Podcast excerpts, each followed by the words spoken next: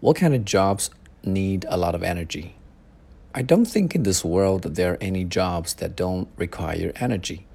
The labor market is highly competitive nowadays, so no matter which company you're in, you must spare no efforts to create value for the company. Companies don't pay for idle staffs.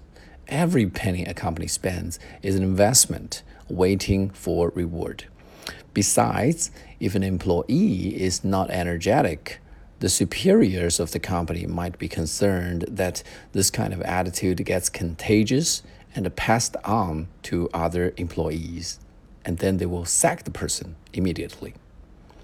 大家好，那么最新的九到十二月份的雅思口语素材现在已经在非常紧张的制作当中啊，到目前为止已经完成了有百分之七十多，呃，那么在未来的两天啊两三天之内呢，整个所有的这个题库的呃答案我们都可以编写完成，并且配有相应的录音啊。如果希望得到这份神助攻的同学呢，可以在淘宝中搜索关键词“彭百万”。获取最新的这个答案的这个文本和录音。